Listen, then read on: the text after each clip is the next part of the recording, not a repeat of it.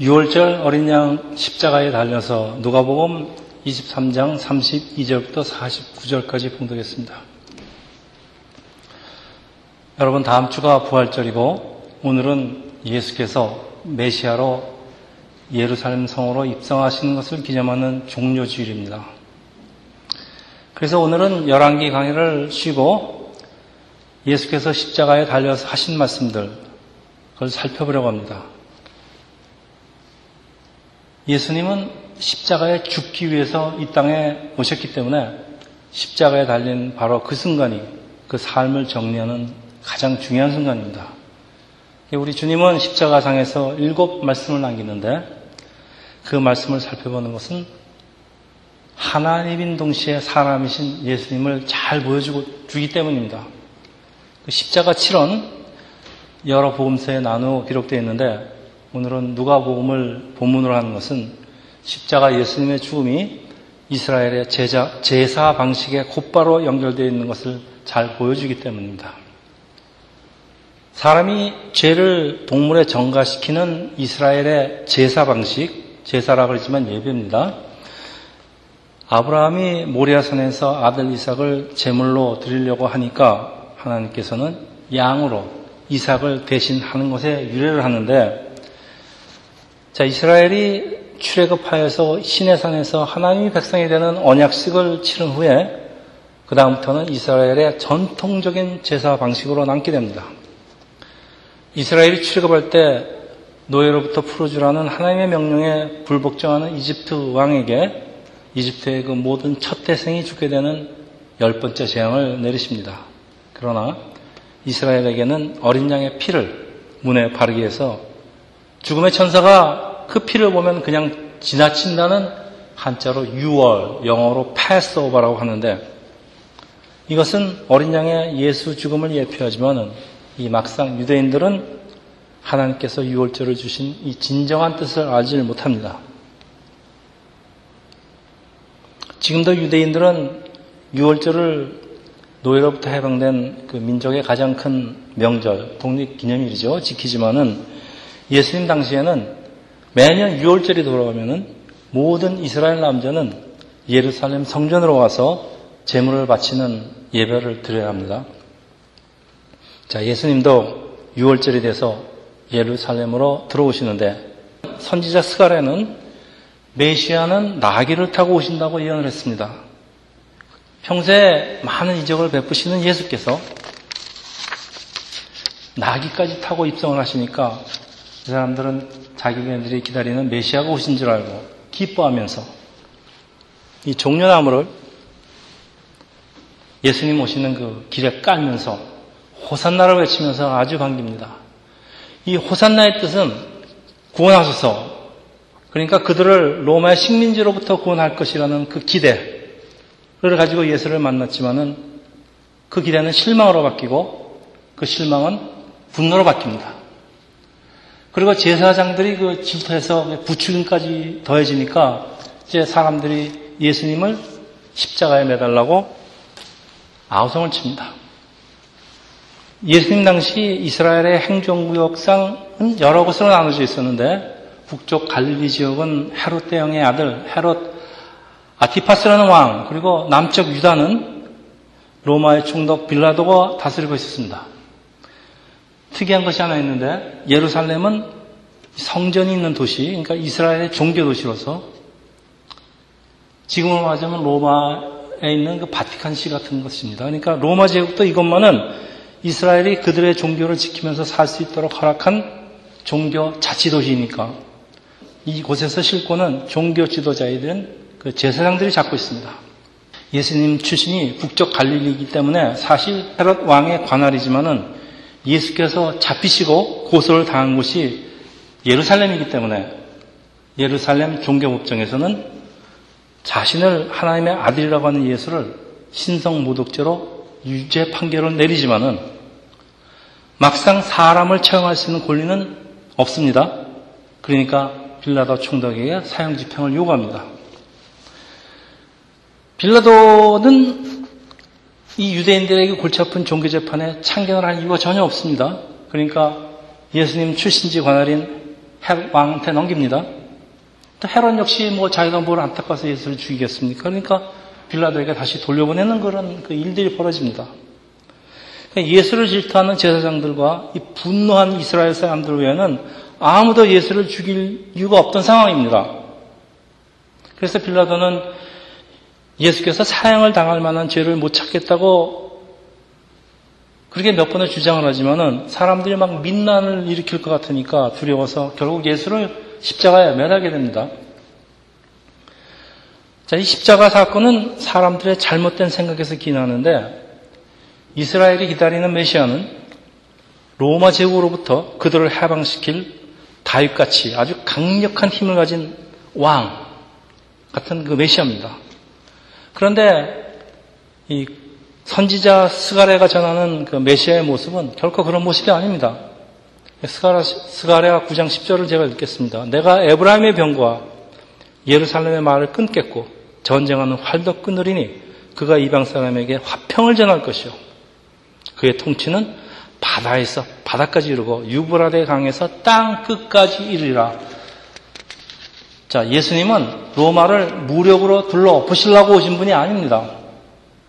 그래서 스카라는 예수는 온 땅 끝까지 인류에게 화평을 전하는 평강의 왕이라고 하나님의 말씀을 전하지만은 유대인들은 이스라엘을 부흥하게 하여 줄 다윗 같은 메시아를 그때도 기다리고 있고 지금도 기다리고 있습니다. 그리고 십자가는 타쳐 붙여 준비된 하나님의 계획이지만은 십자가 사건의 이 발단은 메시아에 대한 사람들의 잘못된 생각으로 시작을 합니다. 여러분 마찬가지입니다. 예수님은 우리를 이 땅에서 부귀하게 만들어 주려고 오신 분이 아닙니다. 그런데 사람들은 이스라엘처럼 세상적인 것을 자꾸 원하고 있습니다. 마태, 마가, 누가 이 공간 복음서의 그 세 이 세 복음서에 기록되어 있는 말씀을 제가 조금 종합을 하겠습니다. 로마 군인들이 예수님을 그 해골이라는 곳으로 데려가는데 해골은 예수님 당시에 사용하던 그 히브리 방언 아람어, 아람어의 표현입니다. 그리고 히브리 어로는 골고다. 여러분 잘 아시죠? 라틴어로는 갈보리라고 부릅니다. 갈보리에 세 개의 십자가가 섰는데 예수께서는 두 사형수 사이에 있는 십자가에 달리시는데 그 예수님 그 십자가 머리 위편에는 유대인의 왕 예수라는 패가 달려 있습니다. 요한복음에 의하면은 모든 사람이 알 수 있도록 당시에 통용되던 세 가지 언어, 히브리어, 라틴어, 헬라어로 기록되었다고 합니다. 이 패는 빌라도가 쓴 것인데 자신이 유대인의 왕이라고 한 것이 예수의 제목이라는 것인데 그러니까 로마 제국으로서는 이 예수를 처형을 시킬 만한 죄가 아니라는 것을 아주 온 세상이 다 알게 세 나라 그 당시에 유행하던 그, 그 쓰이던 그 세 나라 말로 공표를 하는 것이면은 그리고 빌라도는 그 자신은 예수의 죽음이 없다고 물에 손을 씻지 않습니까? 그리고 자기 발뺌을 하는 건 그런 표현입니다. 예수께서 십자가에 달려서 제일 처음 한 말은 사실 기도를 시작을 합니다. 그 누가복음에만 기록되어 있습니다. 누가복음 23장 34절입니다. 제가 읽겠습니다. 아버지여 저들을 사하여 주옵소서 자기들이 하는 것을 알지 못함입니다. 이스라엘의 마지막 선지자는 세례 요한입니다. 세례 요한은 예수님을 처음 보았을 때 세상 죄를 지고 가는 하나님의 어린 양. 예수께서 이 땅에 오신 목적은 세상 죄를 지고 어린 양으로 십자가에 죽기 위함입니다. 이 다윗같이 강력한 메시아를 기다리고 있는 사람들은 이 세례 요한이 무슨 말 하고 있는지 관심도 없고 알리도 없고 그들을 구원하기 위해서 이 땅에 오신 하나님 예수를 조롱하고 죽이려고 하고 있습니다. 여기 이 예수 옆에 달린 사형수를 비롯해서 예수를 십자가에 달고 있는 그, 그 사람들은 모두 세상 사람들을 말하는데 사람들이 예수가 누구인지를 잘 모르기 때문에 저지르는 잘못은 어찌 한두 가지가 있겠습니까? 예수께서 하나님이신 줄 안다면 그럴 수 없는 일들을 거침없이 하고 있는데 당신이나 지금이나 예수가 하나님인 지를 모르고 있기 때문에 생기는 일들입니다. 지금도 하나님 우편에 앉으시고 기도를 하고 있는 예수님을 성경은 우리에게 잘 보여주는데 예수가 누구인지를 아는 사람이 우리 크리스찬입니다. 예수가 누군지를 모르는 사람을 위해서 할 일이 세상 사람들을 위해서 할 일이 너무나 많이 있습니다. 여러분 무엇이 있겠습니까? 우리 이걸 전하는 것을 예수를 전하는 것을 전도라고 하죠. 또 그들을 위해서 기도를 합니다. 그들에게 살펴주면서 하나님의 사랑을 간접적으로나 그들에게 느끼게 해줍니다. 자, 예수님 양쪽에는 두 명의 죄수가 같이 다녔는데 한 사람은 예수를 욕하면서 내가 그리스도면 우리를 구원하러 가지면은 다른 죄는 그 사람을 꾸짖으면서 우리는 우리 죄 때문에 죽지만은 이분은 아무런 잘못이 없다고 그렇게 얘기하면서 예수께 부탁을 하는 것이 42절입니다. 예수요, 당신이 나라에 임하실 때 나를 기억하소서. 사도 바울은 로마서 5장 12절에 모든 사람이 죄를 지었으므로 사망이 모든 사람에게 이르렀느나. 여러분, 사람은 언젠가 죽는 것이고 그 후에 심판은 반드시 있다고 하는데 사실 사람은 우리 지금 살아있는 것 같아도 모두 죽음의 문턱 앞에 서 있습니다. 이걸 누가 부인하겠습니까? 그러나 지금 이 죽음을 앞두고 있는 한 사형수 입에서 놀라운 신앙 고백이 흘러나오는데 자기 옆에 달리신 예수는 자기를 구원할 수 있는 그리스도며 장차 건설된 하나님 나라의 주인이라는 그런 신앙 고백입니다. 자기 옆에서 십자가 달려서 같이 죽어가는 사람에게 할 얘기 같지는 않아요. 근데 그 사람한테 왜 이런 생각이 들었겠습니까?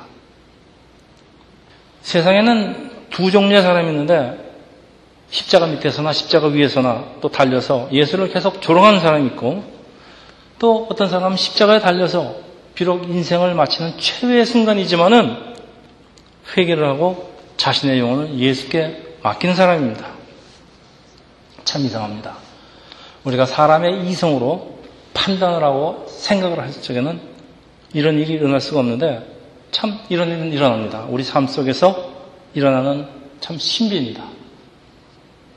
우리가 보이지 않는 하나님을 어떻게 믿으며 2000년 전에 십자가에서 돌아, 돌아가셨다는 예수님을 어떻게 하나님으로 믿겠습니까?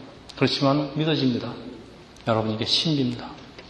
그래서 믿음은 성령께서 주시는 하나님께서 주시는 은혜의 결과인데 우리가 믿음을 갖기 위해서 할 일이 별로 없습니다.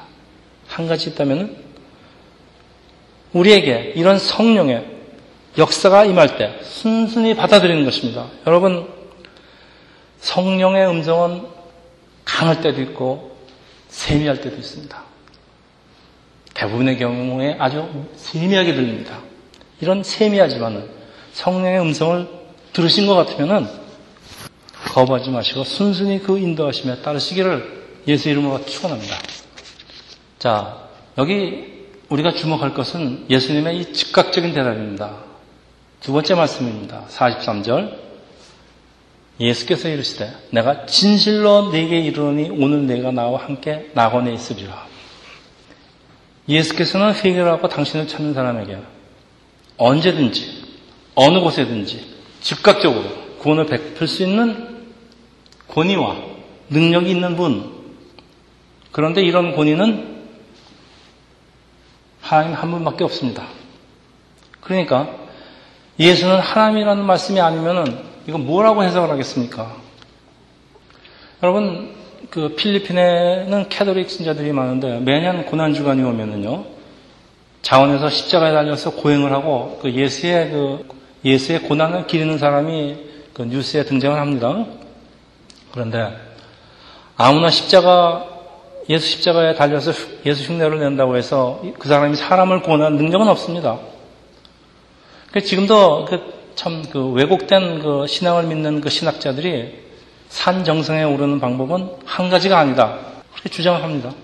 근데 예수께서 말씀하시는데 뭐라고 그러십니까? 오늘 본문에 내가 진실로 내게 이르노니 성경에 진실로란 말이 나오면은 원래 헬라 언어로는 아멘, 아멘, 아멘의 반복입니다. 그러니까 원어대로 읽으면은 아멘, 아멘. 오늘 내가 너와 함께 낙원에 있으리라. 너 나와 같지 않으면은 낙원에 갈 수가 없다. 그런 말씀입니다. 여러분, 예수는 하나님입니다. 아멘, 아멘으로 받으시기 바랍니다. 자, 예수님 세 번째 말씀은 요한복음에만 기록되어 있습니다. 예수의 제자들이 다 도망을 가고 또 베드로는 예수를 세 번이나 부인하고 십자가까지 쫓아오는 사람은 예수의 어머니 마리아 그리고 예수를 따르던 여자들 남자 제자 중에서는 요한만이 십자가까지 예수를 쫓아옵니다. 요한은 예수님께서 십자가에 달려서 돌아가시는 것을 다 본 사람입니다. 그 요한이 이렇게 증거합니다. 요한복음 19장 26절. 예수께서 자기 어머니와 사랑하는 제자가 곁에 서 있는 걸 보시고 사랑하는 제자가 요한입니다. 자기 어머니께 말씀하시되 여자여 보소서 아들입니다. 또 그 제자에게 이르시되 보라 내 어머니를 하신대 그때부터 그 제자가 자기 집에 모시니라. 육신의 어머니를 자기 사랑하는 제자에게 맡기는 이건 참 인간 예수의 모습입니다. 자, 예수께서 숨을 거두기 전에 마테마가 누가는 모두 이때 일어난 아주 기이한 현상을 기록하고 있는데 누가복음에는 23장 44절입니다. 제가 읽겠습니다. 때가 제6시쯤 되어 해가 빛을 잃고 온 땅에 어둠이 임하여 제9시까지 계속하며 여러분 성경에 있는 시간에다가 6시간을 더하면은 현재 우리가 사, 용하는 시간이 되는데 6시는 6시를 더하면은 낮 12시 9시는 6시로 더하면 낮 3시에 해당됩니다. 한참 해가 떠서 밝을 때입니다.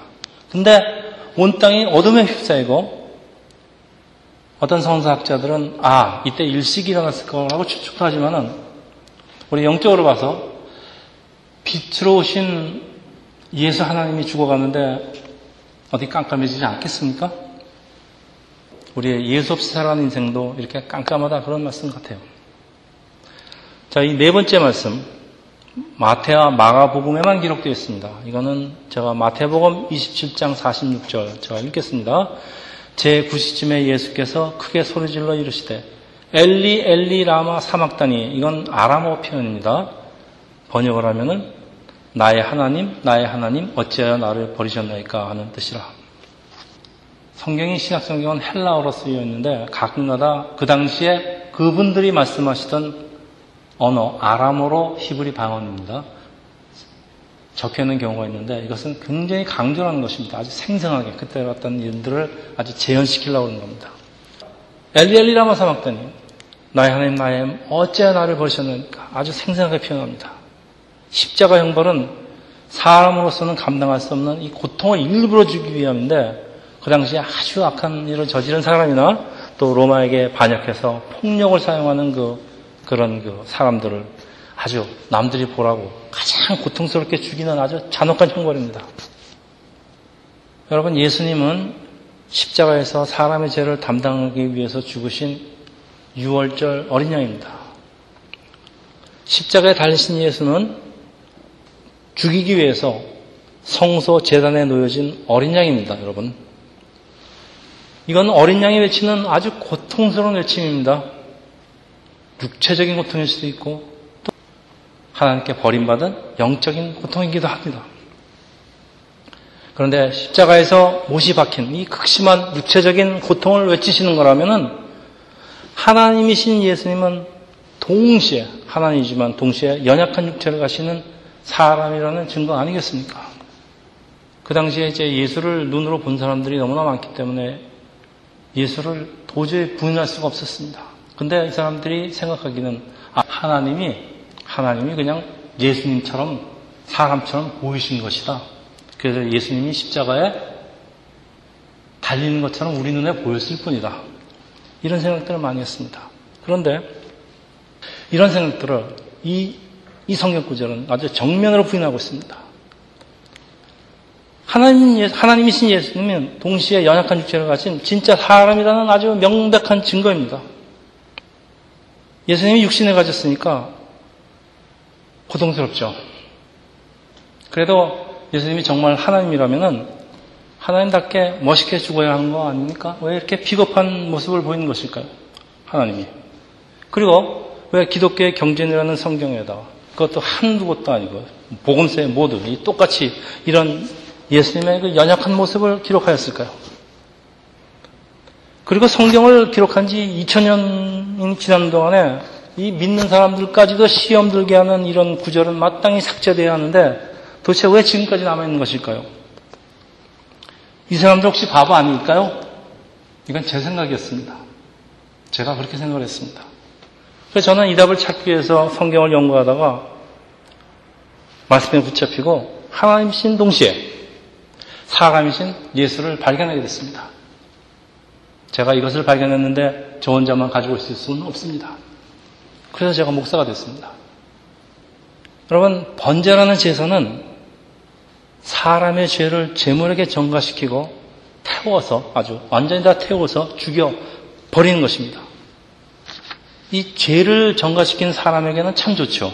그렇지만은 이 당하는 양의 입장으로 봐서는 정말 잔인한 제사 방식, 제사 방식입니다. 예수 어린 양에게 넘겨진 죄는 과거와 현재와 미래 모든 인류에게는 모든 죄. 이제는 죽고 버림을 받아야 그 죄가 없어지고 그래야지 하나님께서 구원이 가능하기 때문입니다.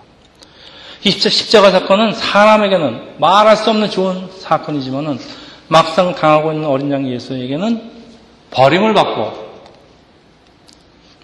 죽는 잔인한 형벌입니다.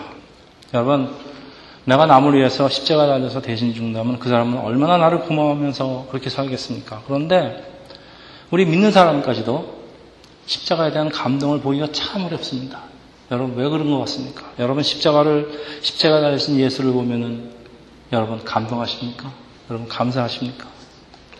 십자가에서 하신 예수님의 말씀, 예수님의 행동은 우리에게 많은 질문을 던지지만은 참 우리의 대답은 궁색합니다. 하나님 신 동시에 사람이신 그, 그런 분을 이해하는 게 그렇게 쉬운 일은 아닐 것 같아요. 우리의 이성만으로 판단할 수 있는 것 같지는 않아요. 우리 이성, 우리의 감성, 우리의 육감, 우리가 가진 모든 것을 동원해야 느낄 수 있는 분이 하나님 그리고 예수님입니다. 다섯 번, 여섯 번째 말씀은 요한복음에만 기록되어 있습니다. 19장 28절입니다. 제가 읽겠습니다. 그 예수께서 모든 일이 이루어진 줄 아시고 성경을 응하게 하려 하사 이르시되 내가 목마르다. 또 요한복음 19장 30절 예수께서 신포도주를 받으신 후에 이르시되 다 이루었다 하시고 머리를 숙이니 영원히 떠나가시니라. 다 이루었다. 이 헬라어 원어로는 텔레오 그러니까 텔레오는 accomplished 혹은 paid off입니다. 예수님의 삶을 삶에 있어서 가장 중요한 것이 하나님의 뜻을 이루는 것으로 예수님을 향한 하나님의 뜻은 우리의 죄를 대신 짊어지고 십자가에 죽기 위함입니다. 여러분 그 몇 년 전에 그 멜 깁슨이라는 그 영화 배우가 제작한 Passion of Christ 다 보셨죠? 사단이요. 사단이 예수님이 공생활을 시작하자마자 40일 동안 이제 시험을 하지만은 이 Passion of Christ에서 뭘 잘 보여주는가 하면요. 사단이 예수님을 처음부터 끝까지 따라다녔습니다.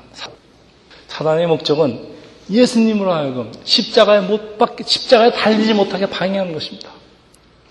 그 어느 또 다, 른그 영화에서는 이런 걸 보여줍니다. 사단이 예수님한테 여러 가지를 보여줍니다. 요즘 일어나는 일들을 보여주고 있습니다. 전쟁이 일어나고 뭐 그냥 사람끼리 서로 죽이고 사람끼리 미워하고 사람끼리 살상하라고 이런 걸 자꾸 보여줍니다. 아무런 가치 없는 이 사람들에서 너 죽을 필요가 없어. 너 죽지 마. 이렇게 사단이 예수님을 처음부터 끝까지 따라다니면서 방해를 합니다. 근데 다 이뤘다. 예수님은 이 방해를, 이런 유혹들을 다 물리치고 하나님의 뜻을 이루기 위해서 사셨고 그 뜻을 이루기 위해서 죽었습니다. 사실 예수를 따르는 우리, 우리 예수의 제자는 우리도 사실은 십자가에 달려서 죽어야 됩니다. 예수와 함께 십자가에 못 박히는 것. 물론 진짜 못 박히는 것이 아니고 영적으로 못 박히는 것입니다. 그런 그렇게 살아야 되는데 사단이 우리를 십자가에 달리지 못하게 하려고 우리가 십자가에 예수와 함께 달리면 우리와 예수는 한 몸으로 연합이 됩니다. 그러면 사탄은 망합니다. 사단은 원래 무적행으로 지옥으로 가게 되어 있는 사람입니다. 그렇지만은 한 사람이라도 더 데리고 가려고 우리를 십자가에 달리지 못하고 달리지 못하게 하려고 온갖 유혹과 방해를 합니다. 자, 예수께서는 오후 3시부터 4시 사이에 숨을 거두신 것으로 알려져 있는데 이때 참 이상한 사건이 일어납니다. 바로 그 시간, 그 시간이 그 예루살렘 성전에서 이스라엘이 제물로 바친 양이 양이 죽는 시간인데 성경은 이때 일어난 이상한 사건을 기록하고 있습니다. 45절입니다. 성서의 휘장이 한가운데가 찢어지더라. 이거 갑자기 무슨 갑자기 왜 예수님 십자가 달리, 달리는 얘기를 쭉 하고 있는데 왜 갑자기 성서의 휘장이 한가운데가 찢어지더라? 성전뜰에서 재물이 죽는데 왜 성소에 있는 휘장이 왜 찢어지는 거예요? 여러분 첫 번째 화면 저것이 성소입니다. 이쪽 부분에 있는 게 성전에 있는 뜰입니다. 저기서 이제 재물을 잡아서 죽이고 태우고 그런 걸 다 합니다. 저기 높은 건물이 저게 성소입니다. 저 성, 그러니까 저 성소 안에, 성소 안에 지성소가 있습니다. 자, 이걸 아시고 이제 들으시기 바랍니다. 자, 우리 이 이상한 사건을 이해하기 위해서 우리는 이스라엘의 제사 방식으로 돌아가서 더 살펴보아야 합니다. 사람들이 어린 양을 성전으로 가지고 오면은 성전입니다. 제사장은 그 앞에 성서뜰에서 양을 죽여서 태우고 그 피를 재단에 뿌리고 그리고 그 사람은 죄의 사함을 받는 것이 이 번제라는 이스라엘의 전통적인 제사 방식입니다. 성서, 저 뒤에는 높은 건물입니다. 아무나 들어가는 게 아니고 제사장만 들어갈 수 있고 저 성서 안에는 지성소가 있는데 이 지성소는 하나님의 임재를 상징하는 언약궤가 보관되어 있는데 Holy of Holy Place 그러니까 아주 성스러운 곳으로 저 성소와 지성소에는 두꺼운 휘장이 가로막고 있습니다. 두 번째 사진 보여주십시오. 저 휘장 보이시죠? 이쪽이 지성소고 이쪽이 성소입니다. 이스라엘 전승에 하면은 이 휘장은 24가닥의 실로 엮은 끈 82개로 짜여 있는데 여러 마리의 황소가 묶고 양쪽으로 달려도 찢어지지 않는 두께가 10cm가 훨씬 넘는 아주 두꺼운 천이라고 합니다. 오직 1년에 한 번 대속제일이 있습니다. 대속제일에 대제사장만이 제물의 피를 들고 가지고 들어가야 되는 것이 하나님의 임재를 상징하는 곳, 그것이 지정소인데 하나님과 사람 사이에 두꺼운 휘장이 가로막고 있습니다. 하나님과 사람 사이를 가로막고 있는 두꺼운 벽을 없앨 수 있는 것일까요? 히브리서 기자는 이 휘장이, 저 휘장이 예수님의 몸이라고 하는데, 그러니까 휘장 한가운데가 찢어지는 것은 어린 양 예수의 몸이 찢어지는 것, 어린 양 예수의 몸이 죽고 난도질을 당해서 번제로 바쳐지는 것, 그거 말하고 있습니다. 그러니까 이제는 저 휘장이 없어지니까 사람이 하나님께 하나님이 하나님의 임재를 상징하는 지성소에 직접 들어갈 수 있는 길이 열린 것입니다. 한 가지 더, 이 지성소는 어린 양의 피를 들고 대제사장만이 들어갈 수가 있는데 아무나 들어가면 죽습니다. 그것도 1년에 한 번. 히브리서는 히브리서는 예수께서 인류의 대제사장인 것을 선포합니다. 자, 대제사장 예수께서 6월절 어린 양이 되셔서 당신의 몸을 제물로 드리고 당신의 피를 뿌리면서 지성소로 들어가면서 그동안 동물로 드리던 이스라엘의 제사 방식은 막을 완전히 막을 내리게 됩니다. 다시 말씀드립니다. 하나님이 직접 이 땅에 오셔서 6월절 어린 양이 되셔서 당신의 몸을 제물로 드리고 당신의 피를 재단에 뿌리고 저 휘장을 가운데로 잘라서 사람과 하나님 사이에 있는 두꺼운 벽을 없앴다 그런 말씀입니다. 히브리서 9장 12절입니다. 제가 읽겠습니다. 염소와 송아지의 피로 하지 않고 오직 자기의 피로 영원한 속죄를 이루사 단번에 단번에 성세에 들어가셨느니라. 이스라엘은 그 몇천 년 동안 끊임없이 동물을 죽여서 하나님께 제사를 드렸습니다. 네. 자, 히브리서 10장 18절에서 20절입니다. 그러니까 다시 죄를 위하여 제사 드릴 것이 없느니라. 제사 드릴 것 없던 예수님이 한 번 들어가셨으니까. 그러면 형제들아 우리가 예수의 피를 힘입어 성소로 들어갈 담력을 그 무서운 하나님 앞에 들어가는 지만 그 담력을 얻었느니 그 길은 우리를 위하여 휘장 가운데 열어놓으신 새로운 살 길이요 휘장은 곧 그의 육체니라 반복하겠습니다. 그 길은 우리를 위하여 휘장 가운데로 열어놓으신 새로운 산 길이요 그 휘장은 곧 예수님의 육체니라. 우리는 이제 휘장 가운데로 열어놓으신 새로운 살 길을 통해서 지성소로 들어가 하나님을 만나고 찬양, 예배를 드릴 수 있는 것은 십자가에서 어린 양 예수의 몸이 찢어지지 않았다면 일어날 수 없는 은혜입니다. 사단이 끝까지 이것을 못하게 방해한 이유가 바로 이것입니다. 여러분 말씀을 하시는데 베드로전서 1장 19절입니다.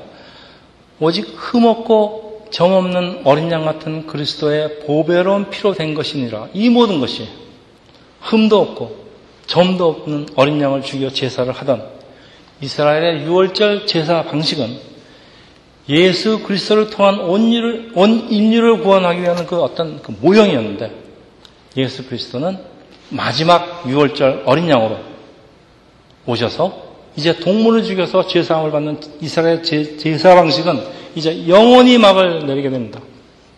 여러분, 예수님이 돌아가시고 30년 정도 있다가 얼마 지나지 않아서 이스라엘이 로마에게 반역을 반란을 일으킵니다. 로마군에 의해서 예루살렘 성전이 완전히 파괴되고 그러니까 이스라엘은 더 이상 제사를 드릴 장소도 없어집니다.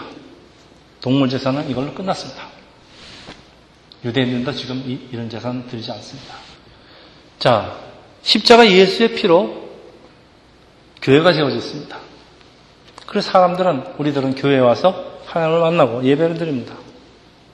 그리고 우리 크리스천은 이 이스라엘의 유월절을 예수께서 부활하신 부활절로 대신 지키게 됩니다. 여러분, 십자가 예수님의 그 말씀 속에서 여러분 무엇을 보십니까? 십자가에서 사람의 죄를 용서하시는 하나님을 봅니다. 또 기도를 들으시고 응답하시는 하나님을 봅니다.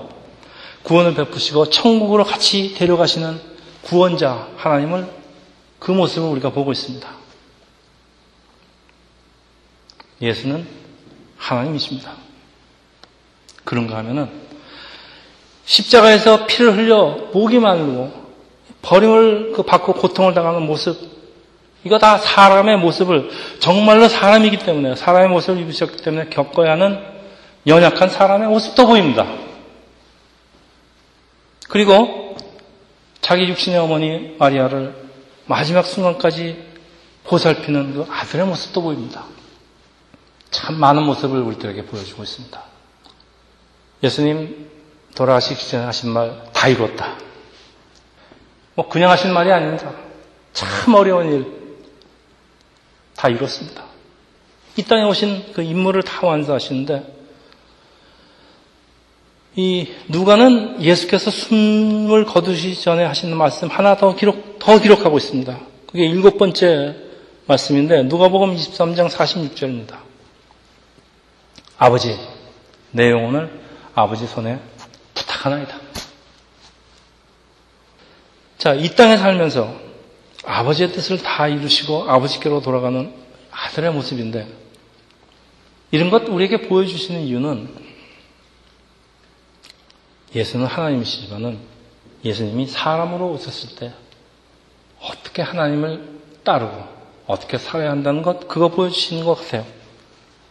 그러니까 예수를 따르는, 이 땅에서 예수를 따르면서 사는 우리의 자세가 어때야 하는지를 보여주는 것 같습니다. 여러분, 예수님만 이 땅에 사명을 받고 이 땅에 오신 것이 아닙니다. 우리 역시 하나님의 뜻이 있어서 이 땅에서 우리의 삶을 살아가고 있습니다, 여러분. 우리가 이 땅에 살면서 해야 될 일은 나에게 맡겨진 하나님의 그 뜻을 빨리 발견하고 하나님의 뜻이 나의 삶 속에서 다 이루어지는 것을 기도해야 한다. 그런 말씀입니다. 우리의 삶 속에서 하나님의 뜻이 온전히 이루어지기를 예수 이름으로 축원합니다. 기도합니다.